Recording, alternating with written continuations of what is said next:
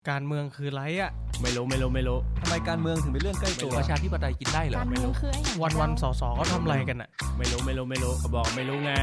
สวัสดีครับ ขอต้อนรับเข้าสู่รายการการเมืองเรื่องใกล้ตัว พอดแคสต์ที่จะมาทำให้การเมืองกลายเป็นเรื่องใกล้ตัวสำหรับทุกคน ผมสอสอเท้งนัตพงษ์เรืองปัญญาวุฒิ ผมสสเติ้ลวรพพกุริยโรธทำไมการเมืองถึงเป็นเรื่องใกล้ตัว ถ้าอยากรู้มาติดตามฟังพวกเรากันนะครับ สวัสดีครับ ทุกท่านกลับมาพบกับทุกท่านอีกครั้งนะครับ กับรายการ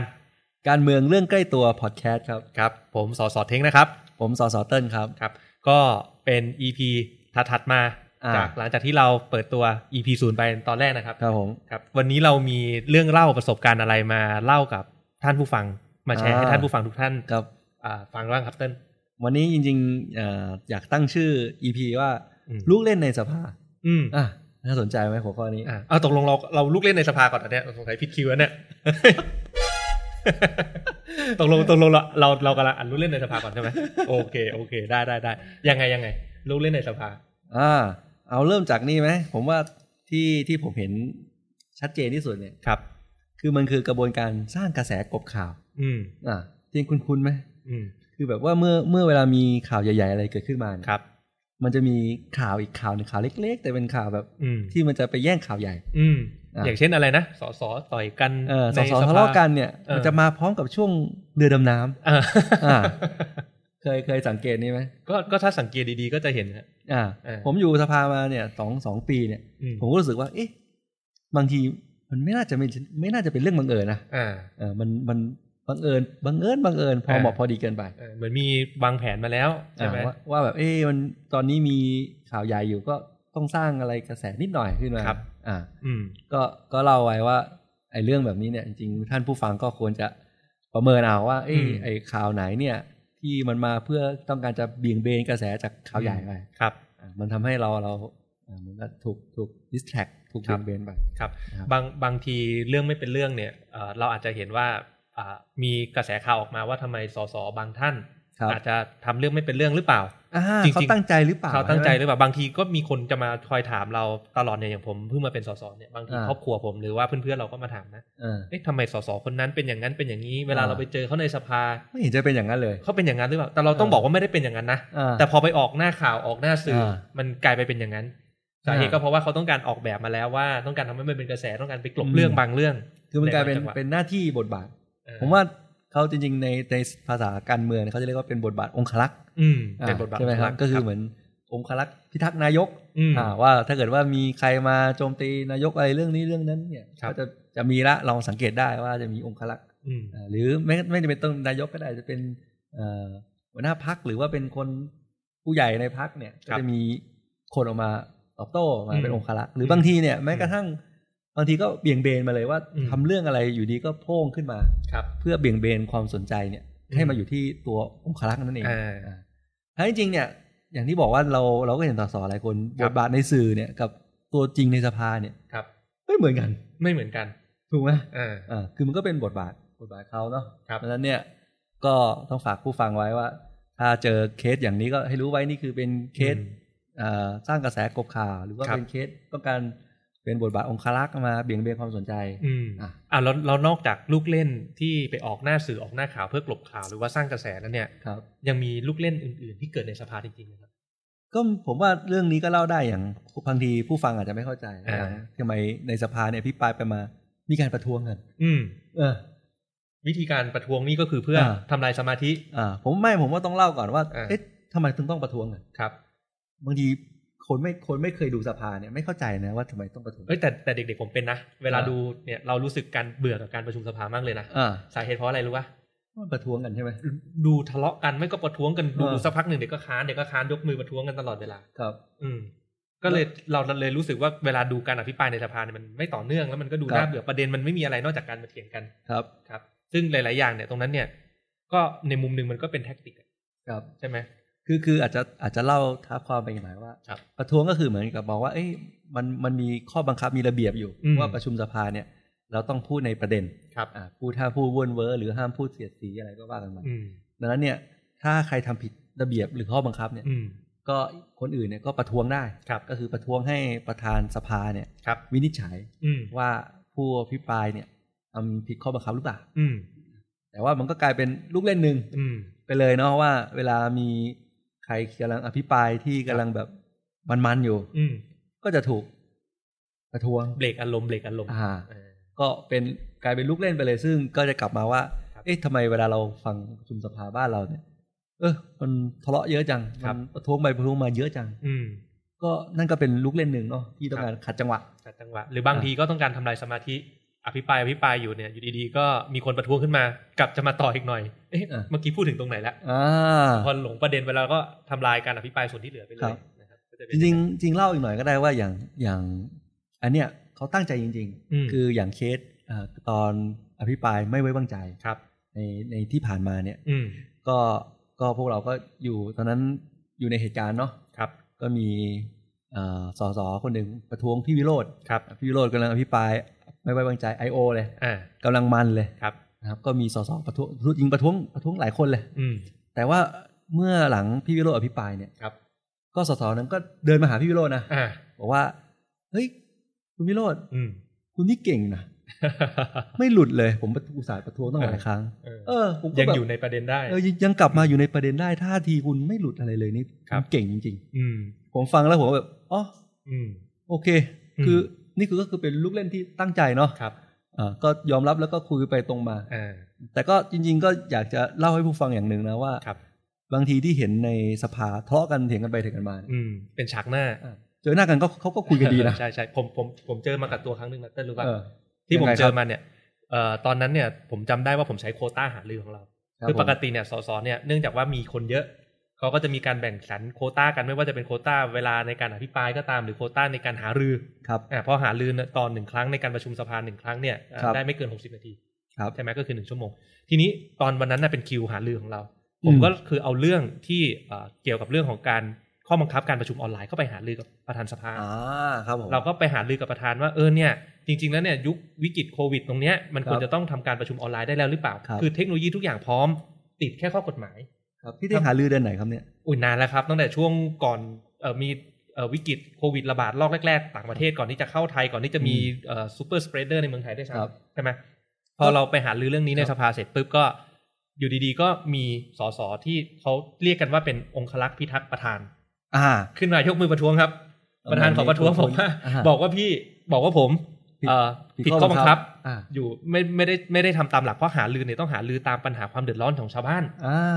พี่ก็เลยบอกประธานว่าเฮ้ยประธานครับจริงๆแล้วเนี่ยเรื่องเนี้ยถ้าประชุมสภาไม่ได้เนี่ยก็เป็นความเดือดร้อนของพี่น้องประชาชนเหมือนกันนะ อ่าก็มี อะไรอย่างเงี้ย ครับ ซึ่งในฉากหน้าเนี่ยจะดูว่าเฮ้ยเขามาประท้วงมาแย้งเรานะ ครับ แต่จริงๆแล้วเนี่ยพอผ่านช่วงเวลาหาลือตรงนั้นไปเสร็จปุ๊บเดินกันจับเขาก็มาทักผมปกตินะเออไม่กดกันนะเท้งอะไรอย่างเงี้ ค ย รับ อันนั้นก็ อ่ เขาก็คือเขาก็ทำหน้าที่ตามบทบาทของเขา ครับ ม ก็คือก็คือต่างคนต่างมีหน้าที่มีบทบาท ของตัวเอง นะครับ ที่ที่เราก็ทำหน้าที่กันแต่ว่า อืม ในฉากหน้าแต่ฉากหลังเนี่ย จริง ๆ ก็ อืม ก็คุยกันได้ อืม นะครับมันก็ไม่มีใคร อาจจะมองว่าไม่มีใครเอาเรื่อง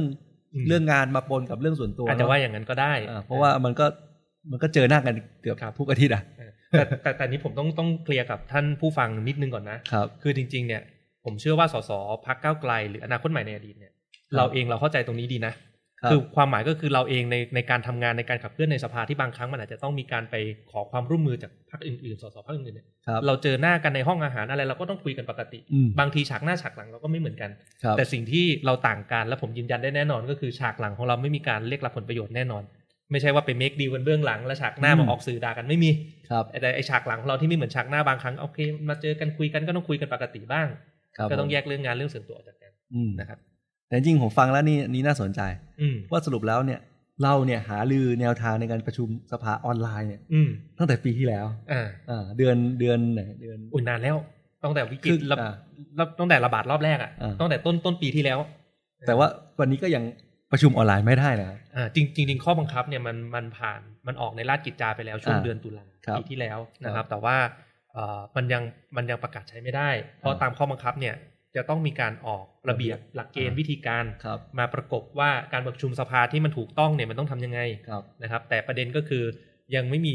จริงๆ มันเป็นอำนาจหน้าที่ของประธานสภาโดยโดยกฎหมายอะนะครับ แต่จริงๆคนที่ทำเรื่องนี้จริงๆจะเป็นเรื่องของสำนักเลขาธิการสภา ครับ นะครับเขาก็ต้องช่วยร่าง อืม แบบข้อบังคับไอ้ละร่างระเบียบร่างอะไรพวกนี้มานะครับแต่ว่าระเบียบเนี่ยเพิ่งผ่านไปเมื่อประมาณไม่กี่สัปดาห์ที่ผ่านมานี้เอง ครับ ก็คือกรรมาธิการเฉพาะกรรมาธิการเพิ่งจะประชุมออนไลน์ได้ไม่นาน อืมโอเคโอเค แต่พูดถึงลูกเล่นสภาเนี่ย อืม มันมีอันหนึงที่ผมประทับใจยังติดใจทุกวันนี้เลย อืม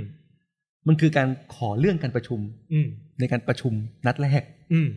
ของของสภาเราเนี่ยครับ ครับ เออพี่จริงๆยังจำเหตุการณ์ได้อยู่ไหม ตอนไหนนะ คือตอนเราเหมือนเลือกตั้งเสร็จใหม่ๆเลย อ่า เลือกการวันที่เราเลือกประธานสภาครั้งแรก เออ อาตอนนั้นจะเป็นช่วงมิถุนาเนี่ยแหละ เออ ปรากฏว่าพอเปิดประชุมสภาปุ๊บ ครับ ก็จะมีสสคนหนึ่งเสนอยติ อืม เลื่อนการประชุม อืม อืม อืม ผมก็งงเลยครับ ครับ ว่านี่เราเลือกตั้งครั้งแรก เออ หลังจากไม่ได้เลือกมาห้าปี ครับ แล้วก็มาเปิดสภา อืม จริงๆเปิดสภานั่นมันก็คือหลังจากเลือกตั้งเนี่ยก็ อืม สามเดือนนะ อืม กว่าจะกกตรับรองกว่าจะถวายสัตว์กว่าจะอะไร อืมอืม ปรากฏว่านัดแรกปุ๊บก็ขอเลื่อนประชุม อืม ผมนี่งงเลยครับ อืม เพ้อมีลูกเล่นนี้ด้วยเหรอครับ อืม มันมันมันเกิดยังไงพี่เทงลองลองเล่าให้ผู้ฟัง คือเหตุการณ์ตอนตอนนั้นน่ะผมว่านะ มันก็คงเป็นเรื่องของการน่าจะเป็นเรื่องของการแบบยังดีลยังไม่ลงตัว อ่า ตกลงกันยัง ยั ไม่ได้ ตกลงกันไม่ลงตัว อ่า ครับ ซึ่งเบื้องหลังอ่ะเราก็เอาจริงๆเราก็ไม่รู้หรอกเขาไปเมคดีลอะไรกัน ครับ แต่อันอันนั้นเนี่ยอาจจะถอยไปไกล แต่ที่ใกล้ตัวผมกับเติ้ลเนี่ย ค คื รับ อในกรรมาธิการงบ อ่า นะอย่างผมเนี่ยเคยเจอมากับตัวคือในสมัย 63 เติ้ลถ้าถ้าพูดถึงกรรมาธิการใหญ่เนี่ยเติ้ลเป็นกรรมาธิการใหญ่ของงบประมาณในปี ปีหกสี่ 64แต่ผมอยู่ ปีนี้ 63 63ครับ 63เนี่ยเจอเจอมากับตัวครับ ยังไงครับพี่เทง เจอมากับตัวในแง่ที่ว่าเติ้ลเองก็น่าจะเจอและ ครับ และหลาย ๆ ครั้งเนี่ยในกรรมาธิการงบเนี่ยการประชุมจะล่ม ครับ เพราะองค์ไม่ครบ อ่ะ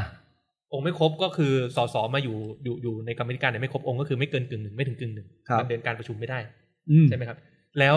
ที่มันไม่ครบเนี่ยทั้งทั้งๆที่เขาก็ยืนกันอยู่ในสภาเขาก็อยู่ในสภาแต่เขาไม่มาประชุมกรรมาธิการอะ อ่า แปลกไหมครับ แปลกนะ คือคือหมายความว่าอยู่ข้างหน้าห้องประชุม อยู่ เนี่ยแหละ ข้างหน้าห้องประชุมเลยแต่ไม่เข้าห้องประชุม แล้วก็เสนอเสนอให้นับองค์ประชุมแล้วเดินออก อ่า อ่าอ่าผมเจอเลยครับ นี่อันนี้เจอในปีห เพื่ ก อนก็ สี่ เจอ ปี ข ห อง กสาม 63 เจอ ก็เจออ่ าเจอช่วงไหนครับ จะเป็นทุกครั้งที่จะมีประเด็นที่เขา make deal กัน อ่า เวลายังเคลียร์อะไรกันยังไม่ลงตัว ครับ อะไรอย่างเงี้ย ก็ ค จะ รับ ใช้วิธีการอย่างเงี้ยว่าไปเคลียร์กันมาก่อนก็คือ walk out อ่า ให้องค์ประชุมไม่ครบทำให้การประชุมล่มเคลียร์กันเสร็จก็ค่อยกลับมาประชุมใหม่ อืมแล้ว แต่ประเด็นที่น่าสนใจของผมเนี่ย อืม คนที่ walk out เนี่ย ครับ ไม่ใช่ฝ่ายค้านนะครับ อืม เหมือนกันไหม ของผมอะของผมก็ก็ก็เจอทั้งคู่ อ่าของผม เจอมา เนี่ย ทั้งคู่ คือคือกลายเป็นว่าในกบทก็มาเนี่ย ล่มสองครั้ง ครับ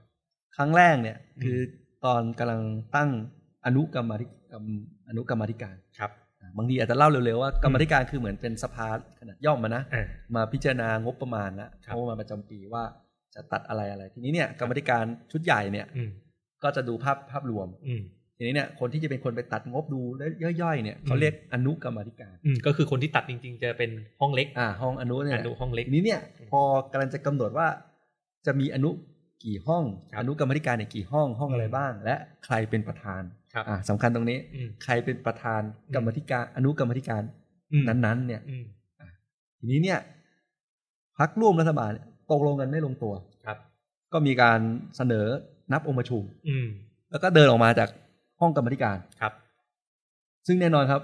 มันก็ล่ม แล้วไงแล้วแล้วแล้วกลับมาประชุมได้อีกทีเมื่อไหร่ ก็เอ่อวันถัดไปก็ วั วัน น ถัดไป วันถ้าถ้าล่มวันศุกร์ก็วันจันทร์ก็มาประชุม อ่าก็ไป แล้วก็ เคลียร์กัน อ่า แล้วก็แล้วก็ตั้งได้ อ่า นี่ก็เป็นเป็นลูกเล่นหนึ่งที่ผมเจอว่า เฮ้ย อืม ปกติผมคือคือถ้าเราในสภาใหญ่เนี่ยเราอาจจะเจอลูกเล่นนับองค์ประชุมใน เออ สภาใหญ่ แต่ว่าอันนั้นก็คือเป็นฝ่ายค้าน อ่า ฝ่ายค้านเสนอ ครับ อ่าซึ่งส่วนตัวก็ไม่ได้ค่อยเห็นด้วยนะ ครับ แต่ว่าเขาก็มองว่าคือเขาก็มองว่าเอ่อองค์ประชุมเนี่ยมัน ครับ เป็นของรัฐบาล ครับ ฝ่ายรัฐบาลที่จะต้องรักษาองค์ประชุมเพื่อให้สภาเนี่ยเดินหน้าต่อไปได้ ครับ นะครับแต่ว่าเอ่อการแต่ว่าพอสสฝ่ายรัฐบาลเนี่ย อืม ไม่ค่อยมาประชุม ครับ อืม อย่างของเติ้ลเนี่ยเจอหกสี่ของผมหกสาม ครับ ผมเจอในแง่ที่ว่าจริงๆไม่ได้เจอกับตัว ครับ นะครับ แต่ว่าณตอนนั้นเนี่ยเอ่อก็เป็นลักษณะเดียวกันก็คือ มีการพักการประชุมหรือว่าประชุมเดินต่อไม่ได้การประชุมล่มก็ตามเนี่ย เสร็จแล้วเนี่ยเกิดเหตุการณ์ที่ว่าพวกเราก็นั่งกันอยู่ในห้องกรรมาธิการก็นั่งรอเมื่อไหร่มันจะเดินการประชุมต่ออะไรอย่างนี้ใช่ไหมครับ ทีเนี้ยก็มีสสพักเราคนหนึ่งที่ทำหน้าที่วิป ครับ นะครับผมไม่เอ่ยชื่อจะได้ไม่ต้องลงดีเทลไม่ต้องไปพาดพิงใครเขาก็เดินเข้าไปในห้องข้างหลังห้องกรรมาธิการ ซึ่งเป็นห้องวิป อ่ะ ที่ส่วนใหญ่เนี่ยเขาจะใช้เอ่อไปพูดคุยกันไปเคลียร์กันทั้ง อืม อ่าฝ่ายรัฐบาลฝ่ายค้านก็ตามแต่เนี่ย อืม พอตัวแทนของพรรคเราสสท่านนั้นเนี่ย เดินเข้าไปที่ห้องวิปก็ไปพบกับจังหวะที่เอ่อเขากำลังพูดคุยกันระหว่างสสฝ่ายรัฐบาลกับฝ่ายค้าน ฝ่าย อืม ฝ่ายฝ่ายค้านพักหนึ่งที่เราไม่เอ่ยชื่ออ ม แล้วเสร็จแล้วเนี่ยทันทีที่เพื่อนของเราเข้าไปปุ๊บสสพักฝ่ายค้านพักนั้นก็ชูสัญลักษณ์นี้ขึ้นมาทันที เม หยุดพูด เม หยุดพูดเมเดเมเดหยุดพูดเรื่องที่กำลังตกลงกันเดี๋ยวนี้ อ๋อ นะครับแล้วเราเพื่อนเราก็เลยรู้ตัวแล้วก็เดินออกมา แล้วก็มาเล่าให้พวกเราฟังอ๋อก็ก็คงยังดีลกันไม่เสร็จ แต่เราออกไปเขาไม่อยากให้เรารู้ โอเค อะไรอย่างเงี้ย เออจริงๆจริงๆก็ต้องบอกว่าเราเหมือนตอนนี้เหมือนเรากลายเป็นตัวประหลาดใน ตัวประหลาดตัวประหลาด พักเราเหมือนกันเป็นตัวประหลาด เขาไม่กล้าคุยกับเรา เออว่าเราไม่ค่อยเหมือนพักอื่น เขาไม่เคยคุยกับท่านอื่น ๆอ่ะเรื่องดีหรือเรื่องไม่ดีก็ ๆครับ แต่ว่า มัน เดี๋ยวก็ว่ากัน อืม นะครับ เพียงแต่ว่าอ่าอีกลูกเล่นหนึ่งนะครับ ที่ที่ที่เจอในในสภานะครับ อืม ก็คือขอนับคะแนนใหม่ อืม อ่ะอันนี้อันนี้อาจหลายหลายหลายท่านอาจจะลืมไปละ ครับ เท้าเท้าความไปหน่อยพี่ทิ้งยังยังจำได้อยู่ไหมเรามีเดือนเออปีที่แล้วฮะ อืม ปีแล้วเรามีลงมติ อืม ตั้งกรรมธิการวิสามัน เพื่อ ศึกษาผลกระทบของการใช้มาตรา 14 ข อ่า องกสช ครับ ซึ่งตอนนั้นเนี่ยก็มันจะเป็นก่อนที่พักอนาคตใหม่โดนยุบ ครับ ก็ยังอยู่ในอยู่ในช่วงเขาเรียกว่าสภาปิ่มน้ำ อืม ก็คือเสียงของฝ่ายรัฐบาลเนี่ย อืม มากกว่าเสียงฝ่ายค้านเนี่ย ไม่กี่เสียง ประมาณสี่เสียงเอง สี่เสียงเอง ถ้าจะไม่ผิดประมาณสี่เสียง คือวิ ปิ่ ป มน้ำมาก วิปต้องทำหน้าที่ดีมากอะ อ่า ถ้าวิปหลุดนี่ไม่กี่เสียงนี่คือไปเลย อ่า ผลมันพลิกล็อกเลย ใช่ เอ ใช่ อ ทีนี้เนี่ยไอ้โหวตกรรมธิการเนี่ยตั้งเพื่อศึกษาผลกระทบมาตรา 14มตชเนี่ย ครับ แน่นอนครับ มันรัฐบาลก็ไม่อยากให้ตั้ง อืม อ่าก็เห็นแต่ว่าในจังหวะที่โหวตกันเนี่ย ครับ ผลปรากฏว่า ฝ่ายค้านชนะ ฝ่ายค้านชนะ เอออ่ ่าตอนนั้นเฉียวเฉียดมากจำจำตัวเลขเป๊ะๆไม่ได้นะ ครับ แต่ว่าชนะด้วยเพราะว่าก็มีสสฝ่ายรัฐบาลเนี่ยที่เสนอยติเรื่องนี้ด้วยเนี่ย ครับ ก็มาโหวตเห็นด้วยให้ตั้ง ครับ ก็จริงๆก็มองว่ามันก็คือการตั้งกรรมกรรมาธิการศึกษาเท่านั้น ครับ ศึกษาผลกระทบ อืม อืม ซึ่งกรรมาธิการศึกษาเนี่ยส่วนใหญ่เนี่ยมันพูดง่ายคือผลการศึกษาออกมาก็ไม่ใช่เป็นกฎหมาย ไม่ได้มีผลบังคับอะไร ครับ แต่อย่างน้อยเนี่ยมันยังมีพื้นที่มีเวทีสาธารณะ อืม ให้เอ่อกรรมาธิการได้ขับเคลื่อน ได้ดึงภาคประชาชนภาคประชาสังคมเข้ามาแสดงความคิดความเห็น ครับ ในเวทีในสภาได้ ครับ ซึ่งเราก็รู้สึกว่าไม่มีเหตุผลอันใดที่เอ่อรัฐบาลจำเป็นจะต้องมาขัดขวางการตั้งกรรมาธิการนี้ อ่า นะครับแต่ผลปรากฏว่าพอโหวตออกมา ครับ ฝ่ายค้านชนะคือให้ อ่า ตั้งกรรมาธิการได้ อ่า กลับกลายมีลูกเล่นว่า เรียนยังไงดีครับ ยื่นยกมือ